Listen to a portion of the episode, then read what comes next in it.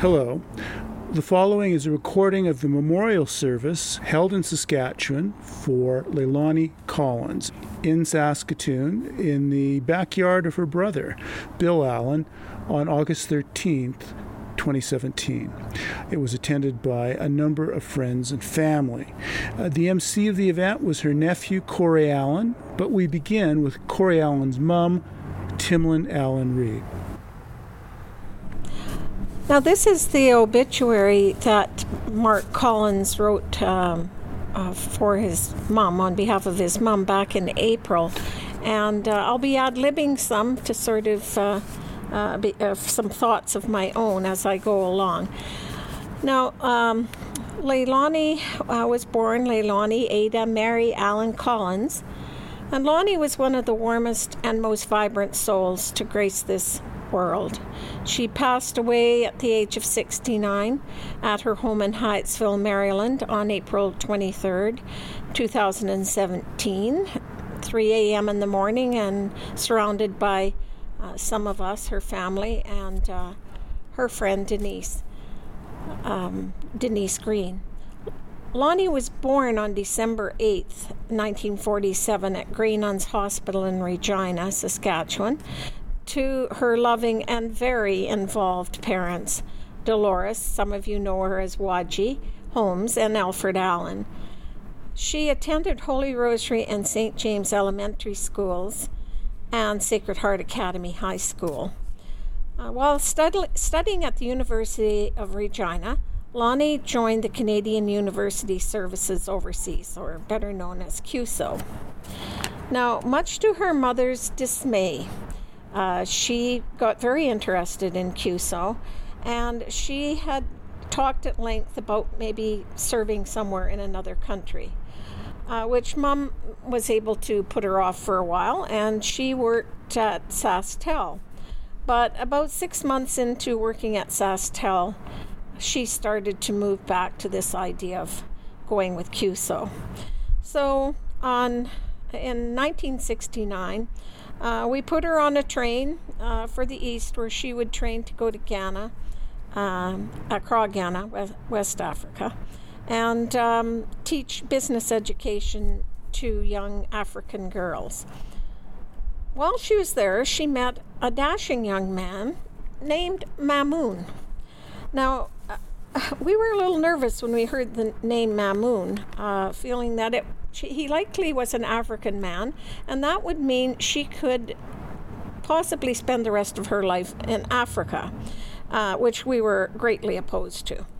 So we were very thankful when, uh, after some time, this dashing Mamoun was dashing a little too quickly for her, and she moved on. And shortly afterward, she met another dashing, more appropriate man, a little closer to home, an American, an American Foreign Service officer, David Collins. She met him at a local mo- movie theater where he was on a date with one of her friends. Um, in addition to his charming demeanor, David also had consistently working electricity and running hot water in his home. And that was not to mention also that he had access to the commissary where there was food. So she naturally gravitated toward him. After a lengthy engagement, Lonnie and David were married on September 29, 1972, in Regina, Saskatchewan, at Holy Rosary Cathedral, and they honeymooned on a pig farm near Kenaston. Now, this was not just any pig farm. This was Joe and Sharon's pig farm. Many of you have visited there, and anyone who spent any time there at all would understand why she would rather spend time on Joe and Sharon's pig farm than on a sandy beach in Hawaii. Being among Sharon and Joe's uh, friends and Joe's in laws was a great joy to all of our family. Lonnie and David began their marriage in Hyattsville, Maryland, where they bought their home and furnished it with furniture that they found in the alleys. Thankfully, these pieces of furniture were gradually replaced. Now, when they bought the home, David agreed to purchase it on Lonnie's recommendation, sight unseen. He was a brave man indeed. In 1974, David was then stationed in Manila in the Philippines, and they were able to travel extensively throughout Asia during that assignment. In 1979, Paul was born in the Philippines to David and Leilani, and I like to say also to their maid Tessie, who guarded him fiercely. And Mark followed in 1981, in, born in Regina at the same hospital that his mother was born at, now called the Pasqua Hospital. Leilani's children were her joy and her love, and support of them was unending. With David's job, the family was required to move back and forth between the States and his various overseas posts. These included a second posting in Ghana, during which there was a coup d'etat. The next posting was to Beijing, China, culminating in their hasty and dramatic evacuation in 1989 during the uprising and subsequent government crackdown at Tiananmen Square. Unfortunately, this was uh, the same time that Danica and Joe were visiting from Canada, a trip that Danica planned for and raised money for for many months, and it was cut short, and, and they had to return to Canada. From 1993 through 1997, they were stationed in the decidedly safer post of Vienna, Austria. Incidentally, David, it seemed a little weird to us that you often were stationed in the middle of conflict. And we've all been meaning to speak to you about that. Why you were in these places and why Leilani was there with you. In all their travels, Lonnie and David would make new friends, in whose lives they remained involved for for many years to come. Upon returning to Hyattsville, Lonnie was called to work at the Catholic University of America, first in the School of Nursing and later in campus ministries, working in an environment that exemplified her faith and brought her together with such wonderful and talented individuals such as Sister Rosemary. This brought her great joy. She was enamored with the students, bursting with energy and potential, and she loved her coworkers with whom she built strong and lasting bonds. Lonnie lived her faith through acts of service to others with generosity and love. No one was beneath her or undeserving of her affection. She volunteered extensively at her home parish, St. Jerome's. She also made anonymous donations to aid students at Catholic University so that these students would be able to continue their studies. Her deep faith sustained her and guided her life. Living far from her Canadian relatives, Lonnie's friends in Hyattsville also became family. They were her support. The Hyattsville mums collectively raised their children through thick and thin, and there were many thick times. Leilani's zest for life led her friends on many adventures, including pit stops at Dunkin' Donuts at midnight and late night runs to the movies. When in Canada, it was just more of the same. She was known to participate in many of Sharon's pranking activities. Leilani and David traveled extensively during their retirement, and among their favorite destinations were Ocean City, North Beach, and Ireland. Their retirement, while brief, gave them even more opportunities to deepen and strengthen their love for one another. Lonnie loved to mention how much David appreciated her spontaneity without necessarily having to stay out past his bedtime. He was steadfast in his love for Lonnie and truly doted on her. Leilani loved to play cards, and a late night card game with the ladies could only be made better by Diet Coke and Twizzlers. Leilani's enthusiasm for life, her generosity, and get up and go attitude were unrivaled, she was a tour de force of inclusiveness of wherever she lived or visited. The word Catholic means universal. Lonnie embodied this principle and found the silver lining in all situations. Lonnie was extremely devoted to her Canadian family and friends and traveled to Canada frequently to visit, often with Paul and Mark in tow. By exposing them to we characters, as uh, Mark likes to call us, her kids were taught many valuable traits. That is, to stay up late, to play cards to win, to eat candy, to sleep in, and to have a good time. And the biggest lesson of all, the importance of family. This love of family was extended to her in laws in the States as well, and they also embraced her in return. In 2001, Leilani was first diagnosed with ovarian cancer, the, the disease that would eventually take her life. Over the next 16 years, her cancer reappeared nine times. In each instance, she dealt with this disease with courage, dignity, and grace. In fact, she often called the disease my friend. The family were extremely thankful for the wonderful staff at Georgetown University Hospital, particularly Dr. Barnes, whose knowledge and skills gave us so many more years with Lonnie and for Sister Rosemary, who made the call to Dr. Barnes asking for his help. Leilani's family here in Canada and David, Mark, Paul will never be able to repay friends like Doug and Therese, or Bob and Denise Green, and many other good longtime friends for their kind support. But we are quite sure Leilani did her very best to try to show her gratitude through reciprocal acts of kindness, some of which you will learn of today. Leilani was predeceased by her parents, Wadji and Alf Allen.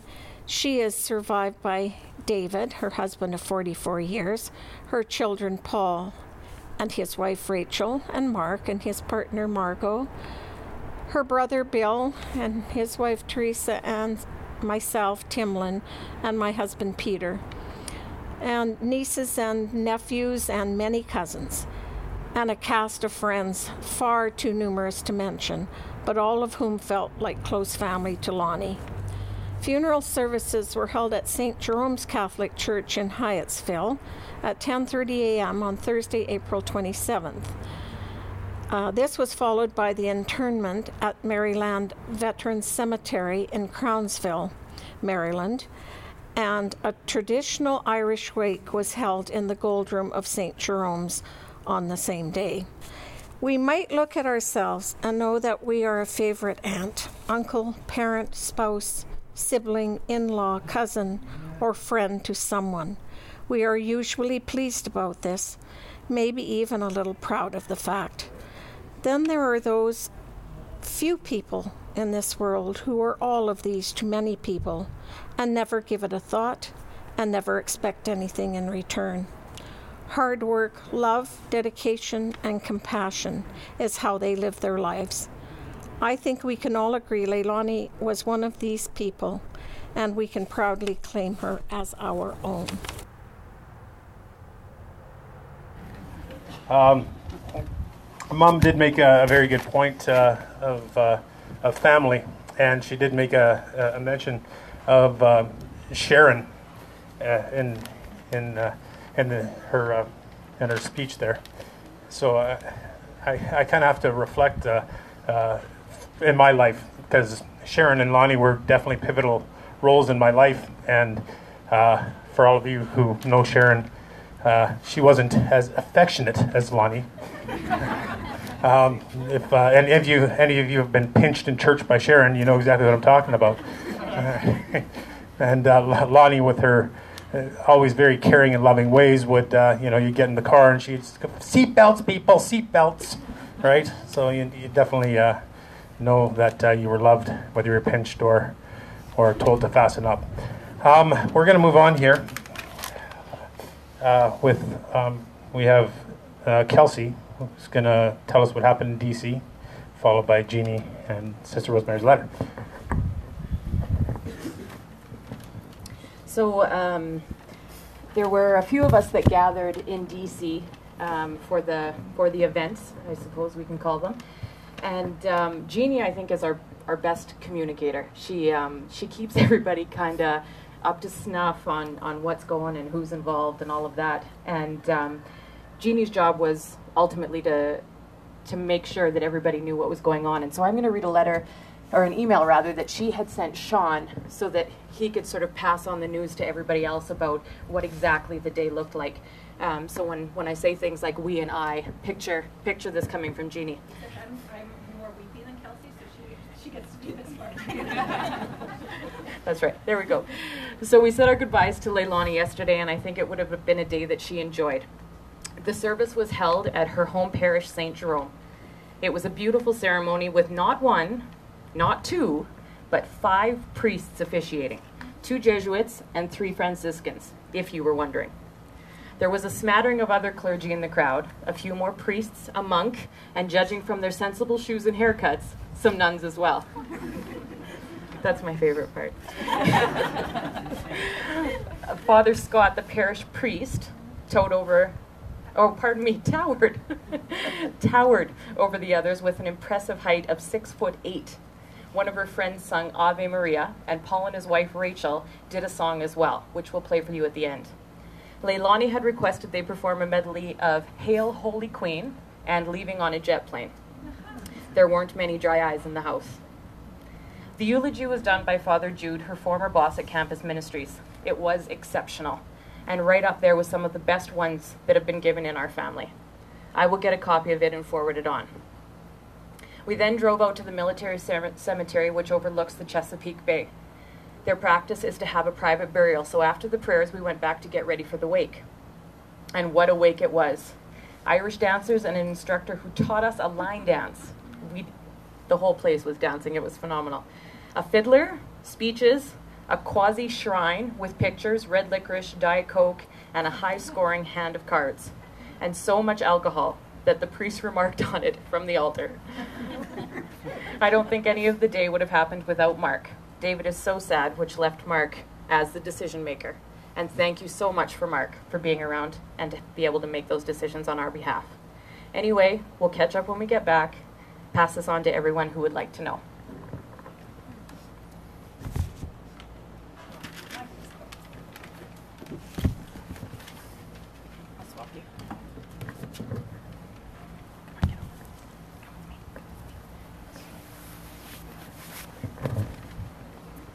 Okay, hi everyone. I'm going to read a letter that was written by Sister Rosemary. Uh, Sister Rosemary was one of Leilani's supervisors at Catholic University. I think she and Leilani worked together for about 10 years. Okay, so here we go. Lonnie Collins joined the Community Public Health Nursing Group shortly after we received a large federal grant to edu educate graduate students in nursing to work in communities with vulnerable persons. Over a 10-year period working together, we obtained four federal grants and brought over $3.2 million into the School of Nursing. We also had the wonderful opportunity to educate almost 100 men and women, many of whom came from underrepresented ethnic and racial backgrounds. The students loved Lonnie Collins. She used her wonderful international experience to make everyone, especially our international students, feel at home. She was the expert on many of the African tribes. She had learned so much as she and David had traveled the globe. Our students trusted her. They sought her, sought her advice. They confided in her. She treated each student with utmost respect. She was their cheerleader. Lonnie was a model of patience and perseverance. She saved every document that crossed her desk. Given a little time, she could find first drafts of any paper or grant that we wrote. She had paper files and computer files. When things got difficult, she called David and the problem was solved. She had wonderful ideas about how to improve the program. She was an active contributor to our team meetings. Lonnie loved grant writing. She never complained when we gave her a draft after draft. She also kept the drafts in the event that we changed our mind. I cannot remember Lonnie's gossiping or ever seeing a mean or sarcastic word about anyone. She was always for the underdog. To us who worked with her for a decade, Lonnie was a trusted and loved coworker. When she was diagnosed with ovarian cancer, we were heartbroken. Lonnie was the calmest of the group. She consoled us. Lonnie loved celebrations, so we planned a luncheon the day before she admitted. Close to the day, the menu that Lonnie had planned was radically changed. As nurses, we thought a light lunch would make the preparation for surgery easier for her. Lonnie did not see it that way. I can still hear her saying, I like quiche. the original menu was restored. After surgery, Lonnie came back to work as if nothing had happened. She was the poster girl for chemotherapy. She never stopped working, eating, or enjoying her friends and family. She never complained. If she felt sorry for herself, she never showed or revealed it. She loved her family, dinner with her friends, visits to Canada, trips to the beach. She was so proud of her sons. Each of us became part of Lonnie's kinship ties. In some ways, we believed that Lonnie was immortal. She told us about the lesion in her brain in a very calm manner. She would be admitted, and they would remove it. She would come home, and she and David would plan their next trip. After the surgery, we became concerned because Lonnie said that she no longer liked cherry Twizzlers. Although we may never know of her suffering, we are happy that Lonnie is most certainly with the risen Christ. Lonnie, you have helped and befriended others your entire life. Enjoy heaven. We miss you. When we all get to heaven, we will have a huge celebration, and you can plan the menu.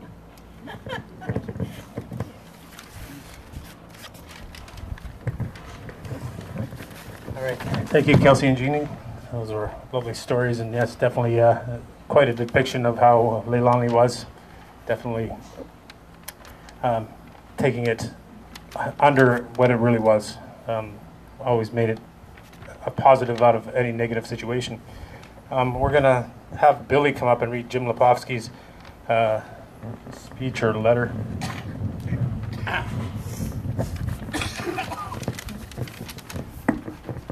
Uh, just as an introduction, Jim and his wife uh, were very close to uh, Leilani and Dave. How many children did they have? Ten? Seven. She was a nun. Kathy. it's not when she had the seven. I don't know. Catholic, you know. I think he was in the seminary. I don't think he was ever ordained, was he? Yeah, no. Anyway, let me read his, his letter. If Lonnie wasn't your relative, your wife, your mother, your daughter, your cousin, then she really was your best friend. She was truly someone who always showed up. She was always there for everyone. We had the privilege of being Lonnie's friend for 35 years. We moved into Hyattsville and they had moved back from a foreign assignments and our paths crossed. We quickly became close friends. All those things you hear from the other speakers also applied certainly to our family, and we are deeply in her debt. I can think of a couple of things in particular. One was our daughter Sharon, who gave birth to her second child, and everything was going fine. But two days after the birth, Sharon grew more and more ill. The doctors had trouble diagnosing what it was. She had a very severe infection and it put her life in danger. Well, in this situation, as in all others, Lonnie couldn't do enough. She showed up during the time Sharon was bedridden for well over a month. Lonnie would come over at night just to help with Henrietta, the older child. She made herself indispensable. You could always rely on Lonnie to be there for you. This went to such an extent that one day, when Sharon was somewhat recovered, she and Colin went out. Not very far, point of her recovery, but they went out the door and left the front door open. When they came back, Lonnie was on the couch. She said, Oh, I thought you guys were upstairs in bed. And Lonnie had simply shown up, found the door open, let herself in, and waited patiently for the moment when she would be needed. That was so Leilani. Well, it all had a happy ending. Sharon recovered, and we now have a third grandchild.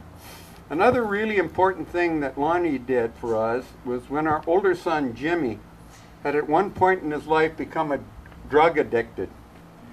This was accompanied, as it often is the case, by all the kinds of anger and problems at home that go with this disease. But he had been a good friend of Paul's from boyhood, and we were at that time moving out to Phoenix. Jimmy was certainly not going out there with us. Well, he hit bottom when we were in Phoenix. And who did he tune, turn to? But Leilani. Lonnie saw to it that he got on the plane, got out to rehab program, and I am happy to say that he is recovered. That's the kind of thing.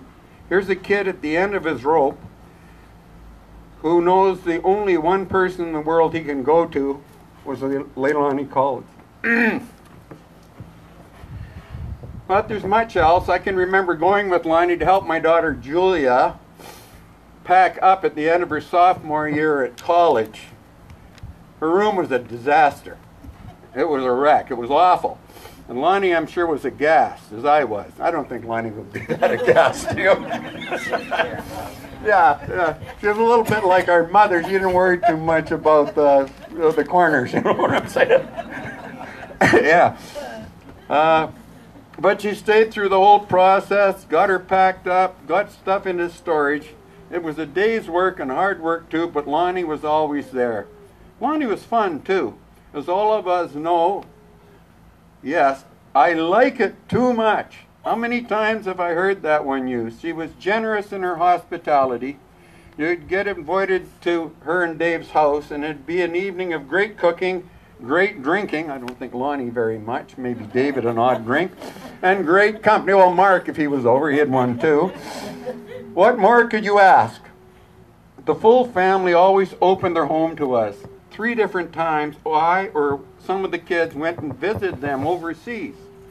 We just had a great time. I remember walking with Sharon and Maureen, two of our daughters, and with Paul and Mark and Lonnie in Vienna, walking the entire length of the Ringenstrasse around the old city of Vienna and just enjoying every minute of it. She was a woman who could never do enough for you, but there was nothing somber or dutiful about the way she helped. It was always with a spirit of joy. She spread that joy to all of us. And Lonnie, I know you're spreading joy in heaven right now.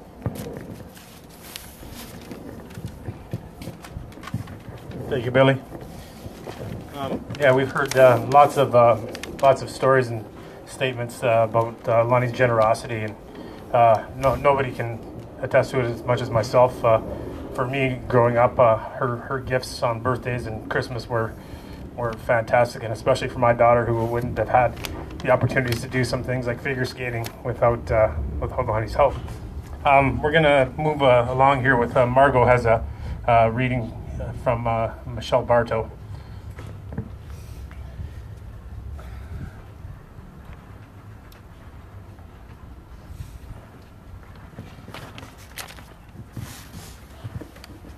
Hi guys, I'm Margot Jacobs. I'm Mark Collins' girlfriend, and um, I'm sharing a, a, message that was shared to, with us from Michelle Bartowin. Um, her mother and David are first cousins, so that makes David her second cousin, and, and as she said, Lonnie her second cousin. So these are her words. I was asked to speak and I was kind of nervous, but the other day I went to my daughter's house and she has this basket on her desk filled with ribbons and papers. I reached in for a daily affirmation to see what I wanted for that day, and I grabbed a pink ribbon. I pulled it out, and it said, Never lose a chance to say a kind word, so I knew I should speak. Lonnie and David were part of our Thanksgiving family. Always. We had Thanksgiving together. We used to have it in Milford, Delaware, at my mom and dad's house. And then when my mom couldn't do it anymore, Lonnie and David said, We're going to do it. So we came to Hyattsville for Thanksgiving. It was always my favorite holiday, I think because we spent it with the same people and we always knew who would be there. It was the best food and it was the best conversation. At the, at the end of the night, we always ended up in the tiniest room with a piano and started the Christmas season by singing. One night, Lonnie asked us, Do you want to go downtown? And my husband said, Sure, I'll go downtown. It's about 11 o'clock at night, so we get in the car, and Lonnie goes flying through the streets of D.C. She's headed to the Pentagon. She's going to the White House. She's going here. She's going there. She's going all over town. And my husband says, Lonnie, I thought we were going to downtown Hyattsville. Lonnie was like, why would we go there? uh, about three years ago, uh, um, I joined the club with Lonnie, the club I didn't want to be a part of. Hence the scarf she was wearing that day when she shared this. But Lonnie came to me the day before my first chemo, and she called and she said, I want to come over and I want to help you. She said, I'm going to give you some information that'll help guide you through this, and you're going to feel better. And she said, always eat a steak before you go for treatment because your red blood count will be high. Get a gel manicure because people will look at your nails. don't look at mine today. she said, if you feel bad after treatment, rest. And when you stop feeling bad, get up and do something. Have fun. Find some joy in your life. And who had more joy than that from the joy she would give you? She was just a good, fun, and wonderful person and had a wonderful life. Then there was the most powerful thing that Lonnie did for us. It was in November of tw- uh, 2015. My mom was sick in the hospital, and we were having a bridal shower for my daughter. Lonnie came to the shower, and then she went to the hospital. She came back to the house, and she said, I got a hotel room. I'm going to sleep for a while, and then I'm going to spend the night with your mom. So she did exactly that that night, and the next day she went to her hotel to sleep. Because she didn't go to sleep while she was with my mom. She stayed up and talked to her all night. The next day she slept, and then she went back to the hospital. And she said, I'm going to stay with your mom again. She came back a few days later, and we were there all day, every day. My mom was going downhill. It was the last day of my mom's life, and we had been there all day. Lonnie said, I'm going to come back at 9 so you guys can go home, and I'll call you if anything happens. I think you call it a mitzvah when you do a deed for someone that can never be repaid.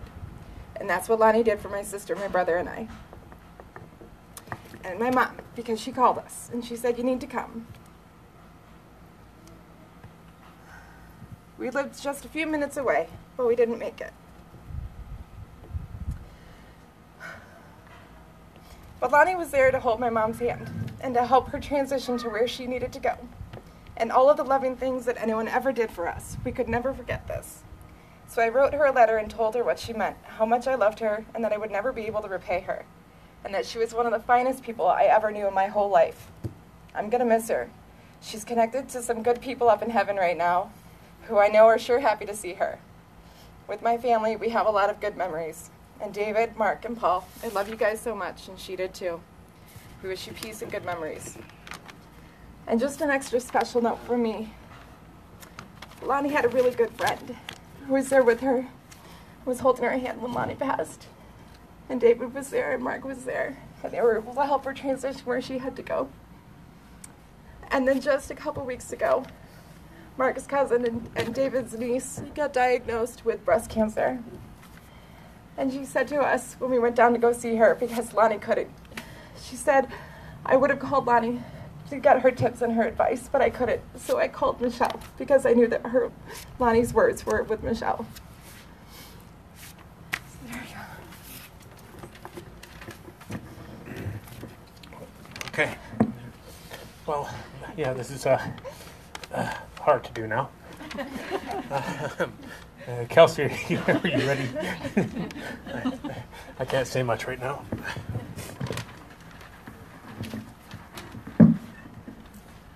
So this is the eulogy that I gave at the wake. I'm honored to have been asked to pay tribute to my aunt and godmother, Leilani. Like all of you, I'm deeply saddened by her loss and wish to say a few words on behalf of our family. Leilani lived life to the fullest, but only until her after her sleep in until noon. It was required, after all, to put her best foot forward so that she could function. I can hear her saying just now, Oh, please, just five more minutes when someone asks to go and wake her. Speaking of time, Lonnie struggled with punctuality.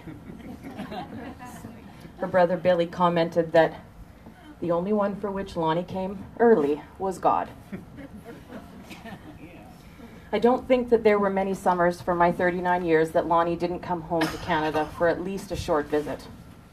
We looked forward to her visits all year, as we knew she would raise the fun quotient when she arrived, and she would always be carrying one or two things for us. Lonnie would put the boys in the basement and tinfoil the windows so that they would sleep in because she would say, We're on holidays. Not only did Lonnie like to travel and visit places old and new, she loved to have people come and visit her. Arriving at her and David's home, the house would smell freshly of bleach so that it was ready to receive. Lonnie would ask what we wanted to do, and it was assumed, of course, that the trip would always include a visit to Ocean City, with stops along the way to have crab and other delicacy, delicacies to help us keep up our strength. To shop. Of course. of course, to shop. The beach was another favorite spot for Leilani, and I can picture her now on her beach chair with her feet in the sand, and a book in her hands. Lonnie had more friends that I could even count, and she did such an amazing job of keeping up with them all. To hear Lonnie talk about them, you would have thought that they were your family. And I think she thought of them that way too. Even though there were many people at her funeral that I had never met, I had heard about them all and the good times that they had with Leilani. Lonnie opened her heart and her home to countless people over the course of her life. She would buy baby gifts. That's better, isn't it, for William? Uh, pardon me. She would make ba- she would buy baby gifts, make meals, and help those in need as much as she could. Her generosity and genuine care for others was obvious, and she was always eager to lend a hand, as others have attested to. Lonnie made everyone feel important and always included. Cousin Sean reminded me of a short story that exemplifies Lonnie's care and compassion for others. He remembered walking down the streets um, in downtown DC in 1974, and a young woman with a baby in arms said, Ma'am, I have no money. Can you help? Lonnie took her by the arm, pulled her over to a phone booth, and the whole world stopped while they called her social worker to get, an, to get her emergency aid.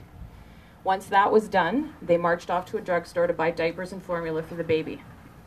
Sean had never seen anyone so tearful nor grateful as that young woman. Because she radiated so much kindness, this kind of thing actually happened to Lonnie a lot. The most important people in Lonnie's life were her boys and David, and she devoted her life to ensure their happiness and well being. She passed on her love of a good time to Mark, as well as her night owl tendencies.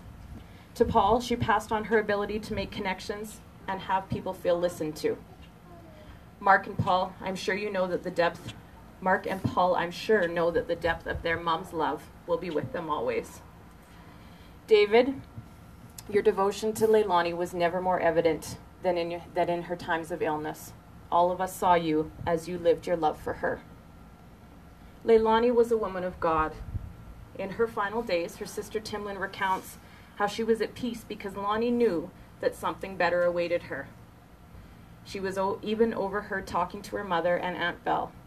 And I like to think that she was talking to her cousin Sharon and my mom too. I'm sure there's a card game underway, and Lonnie is snapping down her cards with excitement, eating the good U.S. licorice and drinking Diet Coke, of course. Picture with me now Lonnie looking around heaven and saying, I like it too much. In our family, our tradition is to send our loved ones on with the Irish blessing. Please join in if you know it. May the road rise to meet you. May the wind be always at your back and the sun shine warm upon your face. The rains fall soft upon your fields. And until we meet again, may God hold you in the palm of his hands. Amen. Second thing that I'm going to share with you today are some stories from Father Jude's eulogy. Um, unfortunately, Mark had tried to get it for us, and um, the circumstances were so strange, but Father Jude had lost it, and despite the hours that he had tried trying to locate it again, he wasn't able to. Um, so, between our memories, and by ours I mean mostly Mark, Margot, and Jeannie, they were able to sort of make sense and um, try to get all of the details appropriate from some of Father Jude's stories. Um, and I, I think the part that I appreciated the most from what Father Jude told us at the funeral um, are the stories that Lonnie didn't share with us. And um, I would consider some of them to be the most selfless acts and selfless stories um, about Leilani. And, and I think that's probably the reason she didn't share them with us. Uh, so here goes. So again, Father Jude um, was Lonnie's uh, supervisor at, um, oh, pardon me, my page is jumping around. Lonnie's supervisor at campus ministries at Catholic University. Um, and um, this is the first story that, that he told. One day, Father Jude returned to the office after a meeting, and he found Lonnie on her hands and knees scrubbing the linoleum in the kitchen.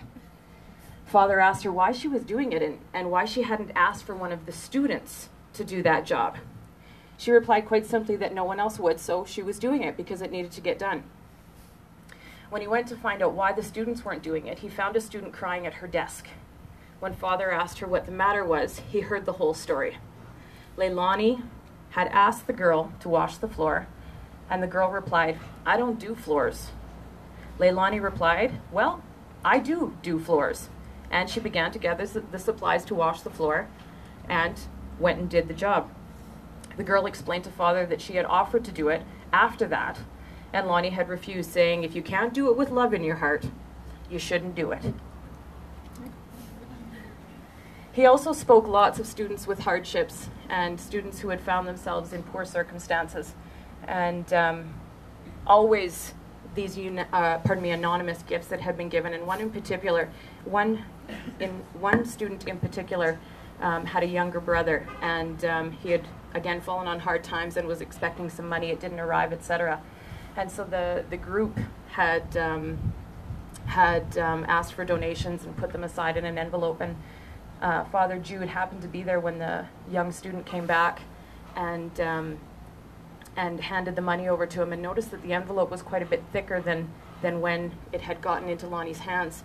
And um, apparently, what had happened is Lonnie had stuffed an extra few dollars in the envelope.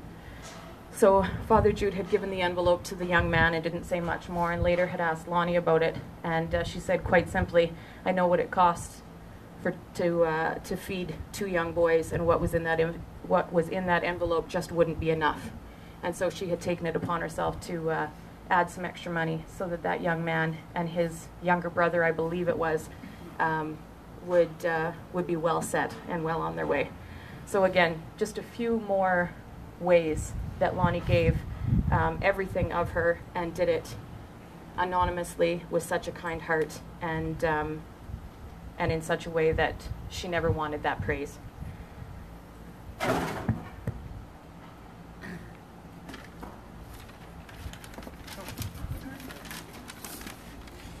Great. Thank you, Kelsey. That, uh, that uh, story actually really gets me. When my mom uh, first got back and she told me a couple of those stories from uh, from the service, I I was just broken up, and it still gets me now. Um, but uh, that that uh, concludes uh, the service. I just want to thank. No, you. Oh well, we have the song. Oh, We're going to end with the song, of course. But uh, yeah, so I want to thank everybody for sitting in the heat and and uh, listening to us cry and whatnot, and uh, and people who came from many many miles, Mark and Margot, and and and oh yeah, yes, obviously Doug and Dave. Well, Doug and David, yes, yeah, and all from all over Saskatchewan and Alberta and all kinds of places. I thank you very much for coming. I'd also like to thank Teresa and Bill for hosting this event and for Kelsey. What did I say? Teresa Mosley. Teresa Mosley? well, yeah. You, you, you live here. and But uh, yes, and definitely uh, for uh, Jeannie and Kelsey and for everybody else who organized this event and, and put all these stories together. Thank you very, very, very, very much. And we'll uh, finish with Paul and Rachel's uh, song. I'll just uh, maybe give a summary. Okay. So, So Paul had actually sent this um, this song to Jeannie, and um, Paul is playing the guitar, and his wife uh, Rachel is the one who's singing.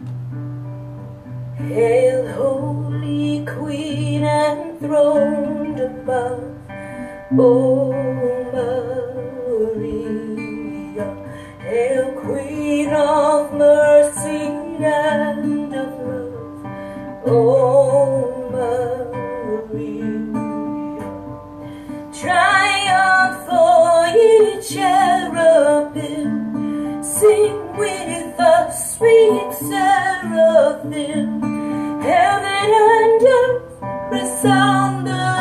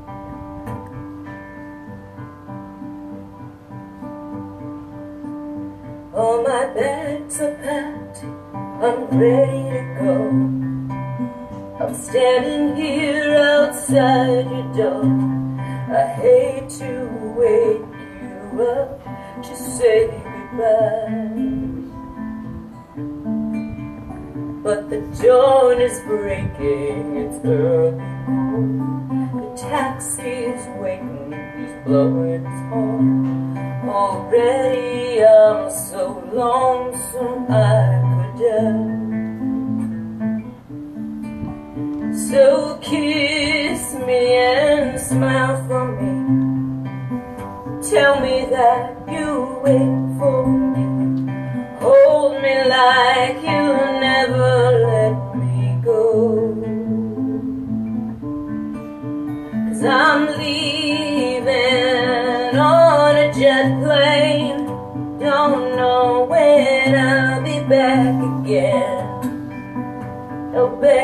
I hate to go. Now the time has come to leave you. One more time, let me kiss you. Then close your eyes and I'll be on my way. Dream about the days to come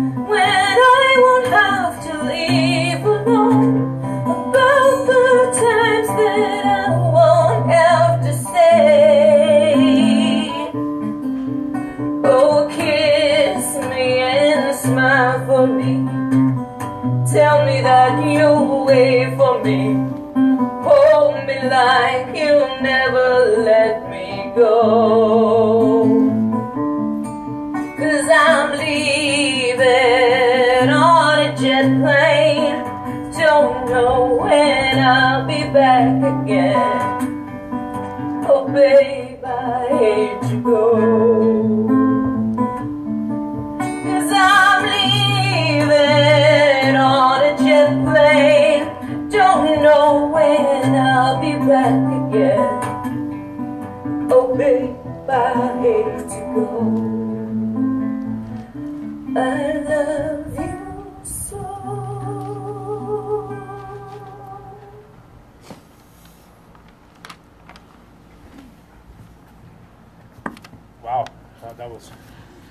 Nice song.